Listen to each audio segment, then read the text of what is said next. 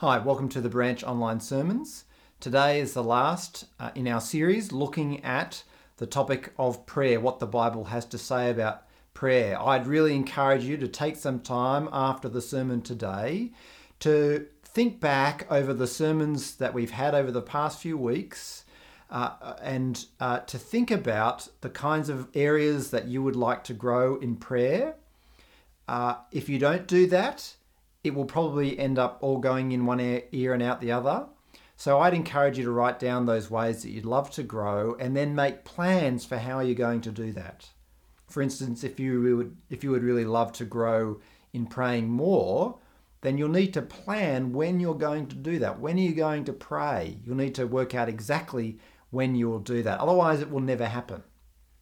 And don't just plan to do it, also pray. Pray that God would help you to grow in speaking to Him in prayer. One final suggestion is as well to maybe come back to this sermon series in a month or two and to listen to all the sermons again and see how you've grown, if you've grown, and see what other ways you might like to grow as well. Well, over the last few weeks, we've thought about what prayer is, we've thought about communion with God, we've thought about the challenge of prayer, we've thought about the promise of prayer, and today, finally, we're looking at the practice of prayer. Of course, we've already touched on aspects of the practice of prayer as we've worked through this sermon series, but today we're going to be thinking about that in much more detail. But even as we do that, we're really only going to scratch the surface uh, of this idea of the practice of prayer. And for that reason, Monday next week, we'll be holding a Zoom seminar uh, where we'll look more at the practice of prayer. Uh, part of that will be hearing from other people in the church how they uh, do prayer, what they have found helpful, what they've found challenging. Uh, we'll hear from people at various different stages of life.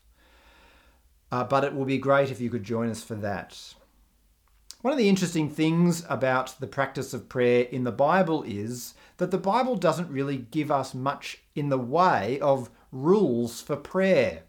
That is, it doesn't give us a strict set of guidelines on what we should pray, or how often we should pray, or where we should pray, or who we should do it with. We've looked uh, over the last few weeks at some of the big ideas about God and us that help shape prayer, but none of those things really gives us uh, kind of black and white rules to follow. The Bible doesn't really do that. Jesus gives us commands on what not to do. We'll look at one of those, some of those in a moment. Uh, and he teaches us to pray the Lord's Prayer. Uh, but as Jacob showed us a couple of weeks ago, even the Lord's Prayer is a model more than an exact specification on what we should say. In comparison, Islam, for instance, has a pretty simple rule of praying five times a day, facing toward Mecca. The Bible doesn't give us those kinds of simple rules. It doesn't give us commands about lighting candles or prayer wheels or things like that. Actually, prayer in the Bible is actually kind of plain. I guess that's because prayer in the Bible is about a relationship with God. It's not about a set of tasks that we have to tick off a list. Prayer is about speaking with the God who has spoken to us in the Bible and who has spoken to us in the person of Jesus. But although the Bible doesn't give much in the way of commands about the practice of prayer, it does give some models. It gives us models of what prayer looks like. So much of what we'll be doing today is thinking about how those models that the Bible gives can help us in our lives of prayer. The passage that we'll be starting with today is Matthew chapter 6, verse 5 to 13. If you haven't read that, you might like to pause the sermon now and read it. As I said a moment ago, Jesus doesn't give us much instruction on the how of prayer. Uh, the passage from Matthew chapter 6 that we read is one of the main things that Jesus says about the practice of prayer. But its focus is less on what to do and more actually on what not to do. Jesus gives two instructions uh, on what not to do. First, he says, Don't pray to be seen, and second, don't babble. Jesus says in verse 5, And when you pray, Do not be like the hypocrites, for they love to pray standing in the synagogues and on the street corners to be seen by others. Truly I tell you, they have received their reward in full. But when you pray, go into your room, close the door, and pray to your Father who is unseen. Then your Father who sees what is done in secret will reward you. The purpose of prayer is not to be seen by others. The purpose of prayer is to speak to God. To pray simply in order to be seen is not really to pray at all.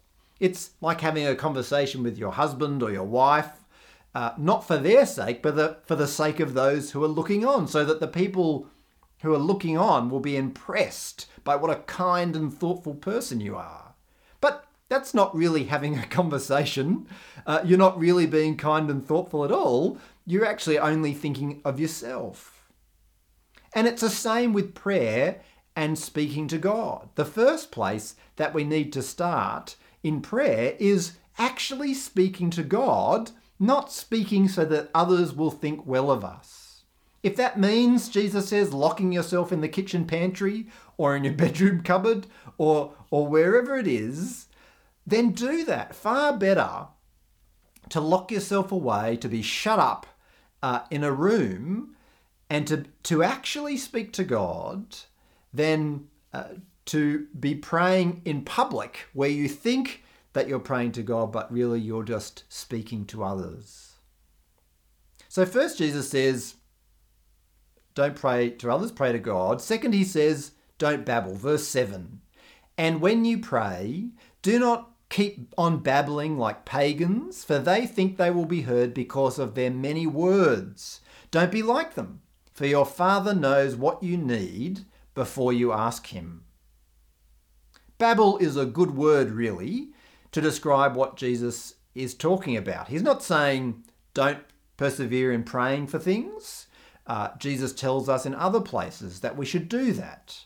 We should persevere. Neither is Jesus uh, saying don't wrestle with God in prayer hour after hour on end.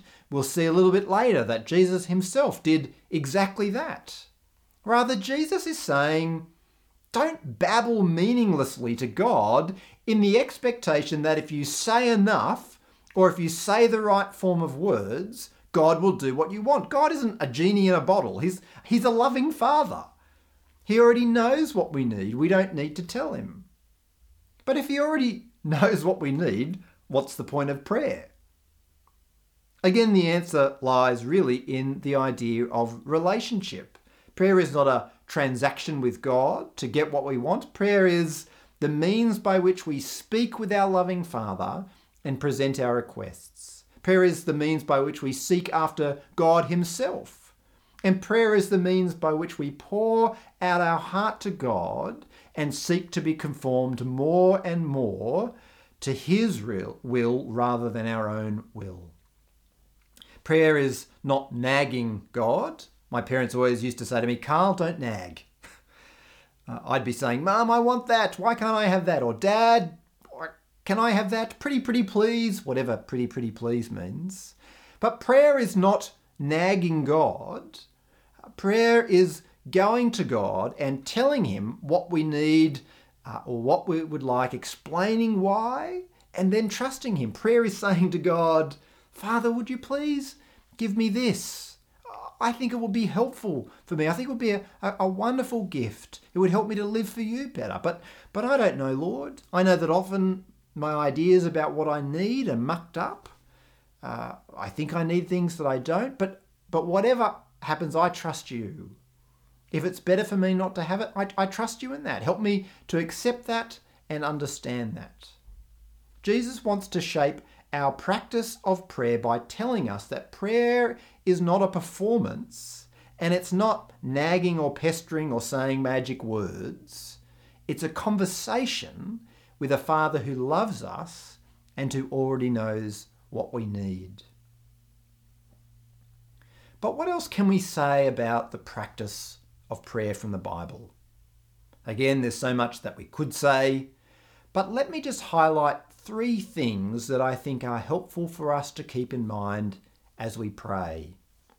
The first thing is that prayer is really a two way conversation. God speaks to us and we speak to God.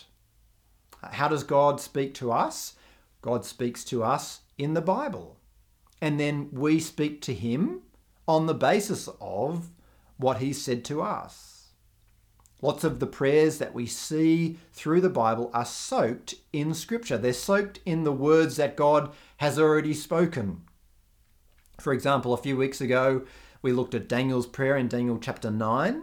Daniel's prayer was the overflow of his meditation of what God had said would take place through the prophet Jeremiah. Daniel uh, says in Daniel chapter 9, uh, he says that he was searching the scriptures and according to the, to the Lord, the word of the Lord given through the prophet Jeremiah, he discovered that the desolation of Jerusalem would last 70 years. He realized what God had prophesied through Jeremiah, and so he turned to the Lord and pleaded with him in prayer and petition. Daniel's prayer is based on what God had already said. So, too, in the Psalms, people pray on the basis of the Bible. They pray out of who God has already revealed himself to be. They take the truths of the Bible and apply them to the realities of their situation in prayer to God. Jesus prayed the Psalms too as he hung on the cross. He prayed Psalm 22, My God, my God, why have you forsaken me? He prayed Psalm 31, Into your hands I commit my spirit. In his darkest hour of need, Jesus modelled to us praying God's own words back to him. And throughout the history of the church as well, Christians have understood just how beneficial it is to join the Bible with our prayers.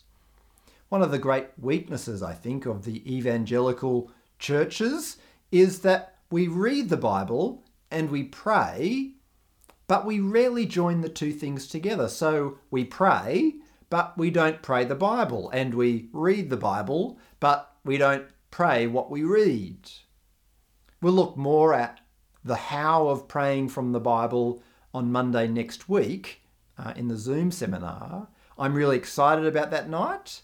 I found it so helpful to prepare for that, and I think that you'll find it helpful as well. And so I'd encourage you to take part in that.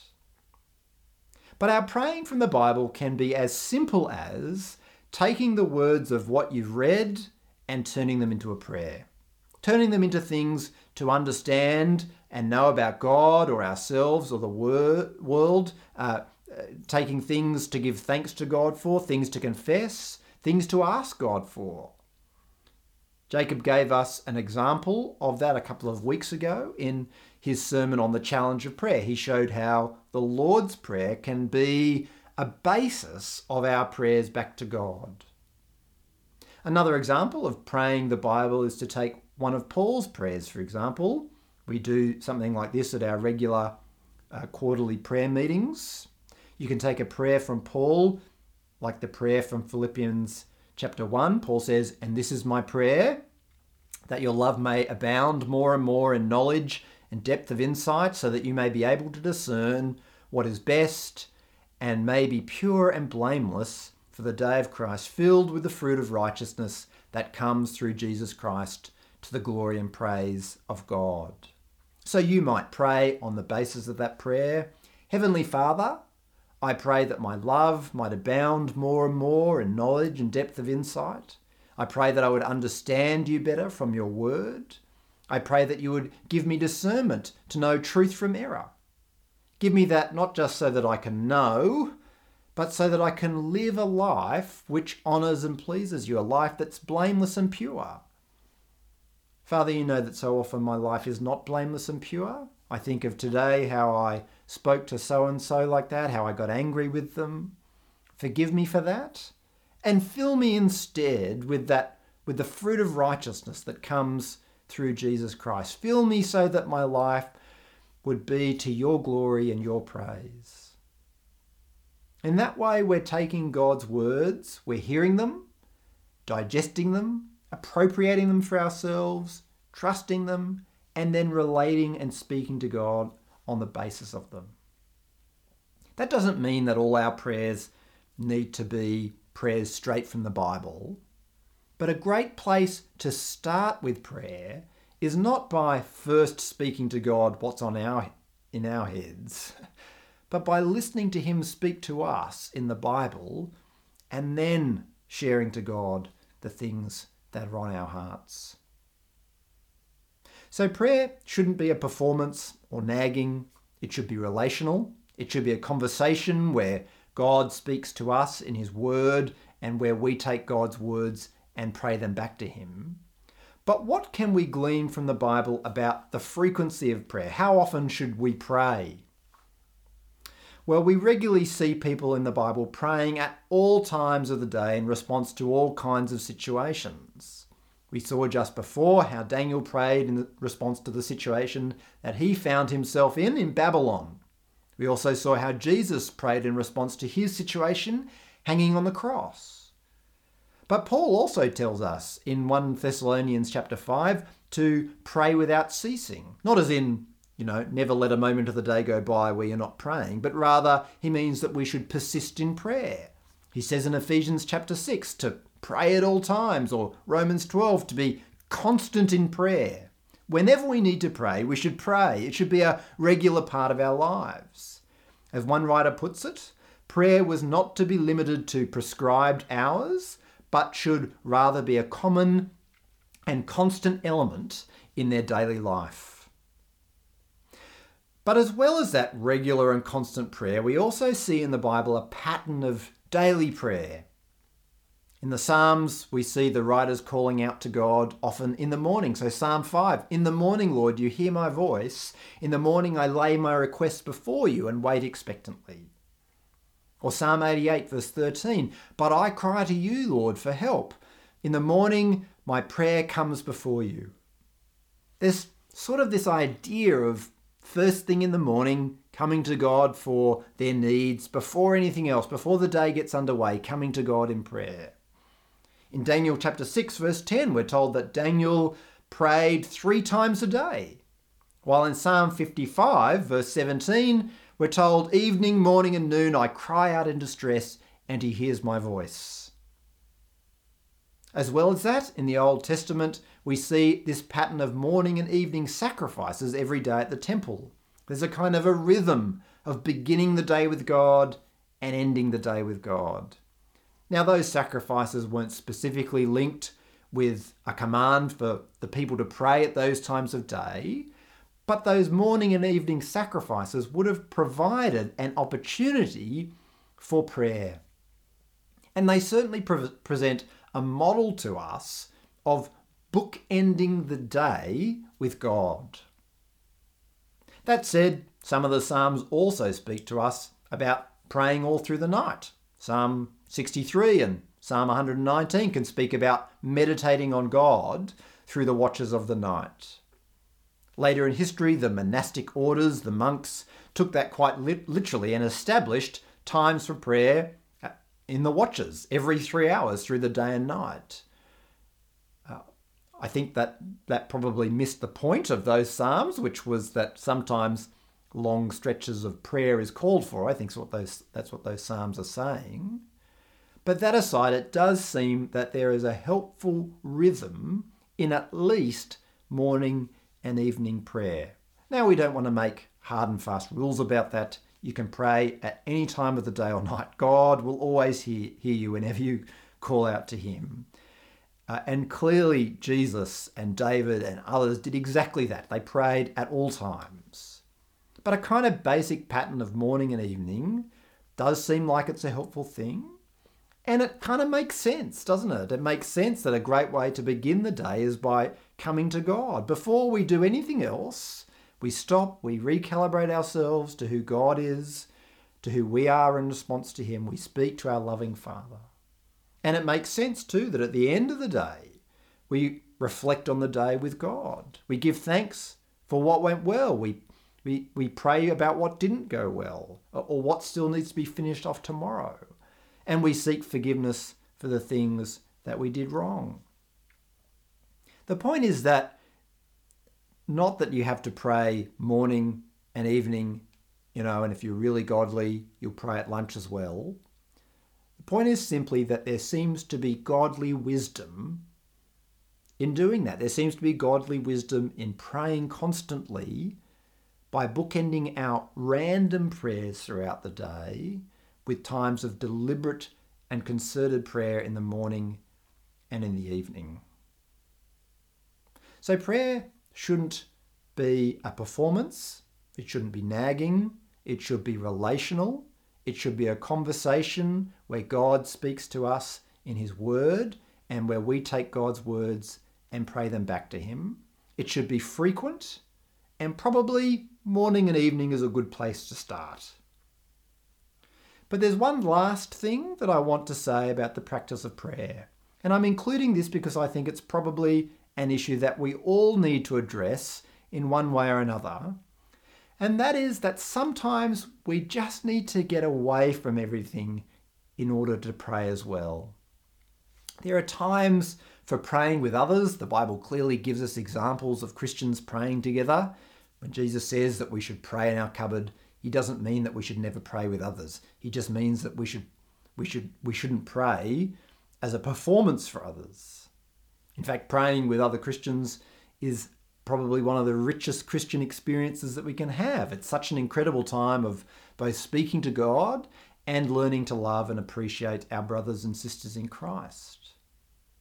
But while praying with others is rich, there's also a time for solitude. One of the remarkable things about Luke's gospel is just how often Jesus goes away in order to pray. We're told in Luke chapter 5 that Jesus would often withdraw to lonely places in order to pray. Before choosing the 12 disciples, Jesus spends all night in prayer. Luke 6, chapter 12 tells us one of those days Jesus went out to a mountainside to pray and spent the night praying to God. Luke 9, we find Jesus praying alone again. And in Luke 11, when Jesus teaches the disciples the Lord's Prayer, it's after the disciples see him praying privately himself. And of course, on the night of his betrayal, Jesus spends the night in the Garden of Gethsemane, leaving his disciples behind in order that he might pray. One of the biggest obstacles to prayer is distraction.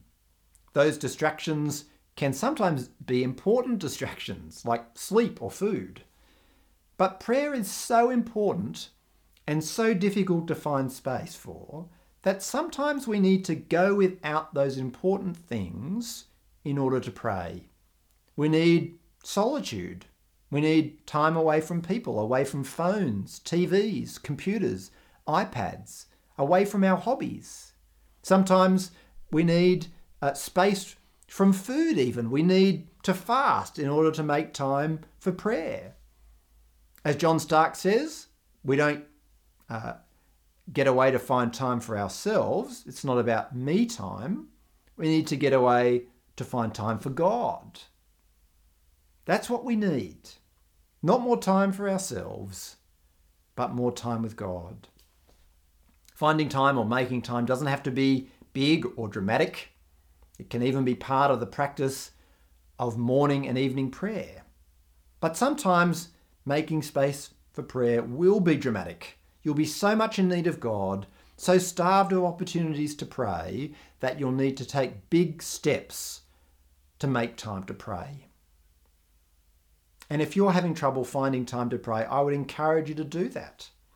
To skip a meal, to stay up late, get up early for once, for one day, to go away, to make time to pray with God.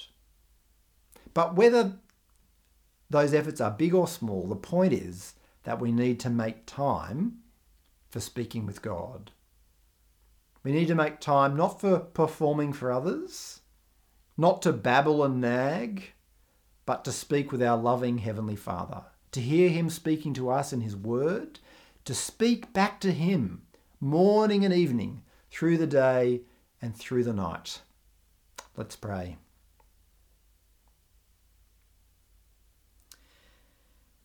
Dear loving Heavenly Father, we thank you that we can come to you in prayer at any time.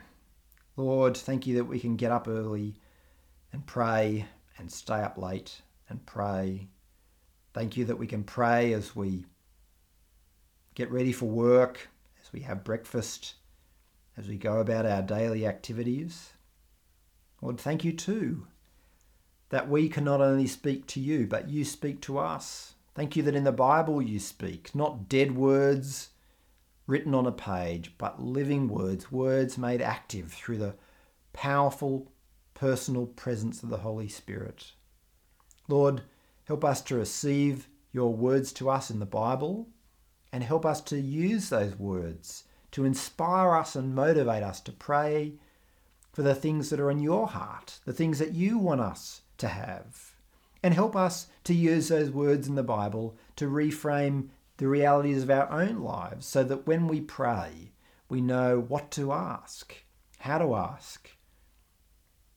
Lord, we pray that you'd help us to find each one of us helpful times for prayer. Help us to make times. Lord, whether that's in the morning and the evening every day, whether it's before breakfast or on the way to work, Lord, whether it's at night before we go to bed or after dinner with the family, whatever it is, Lord, help us to find helpful habits, ways to structure our day, and ways to make time so that uh, there is time with you, that our prayers don't get squeezed out by the busyness of life. And Lord, help us to know when those times are when we need to maybe take bigger steps, when we need to really get away, to take time out to, to maybe skip a meal, to maybe stay up later, get up earlier, because the most important thing for us is to spend time praying with you. Lord, help us to know when to do that and give us the strength and the boldness uh, and the courage to do it. Lord, forgive us that you have given us such a rich gift in prayer and that we don't use it as much as we should or could or as much even as would be good for us. Lord, teach us to pray, not for our sake, but for your sake, that you might be glorified in our prayers and in our lives. Lord, we ask it for Jesus' sake. Amen.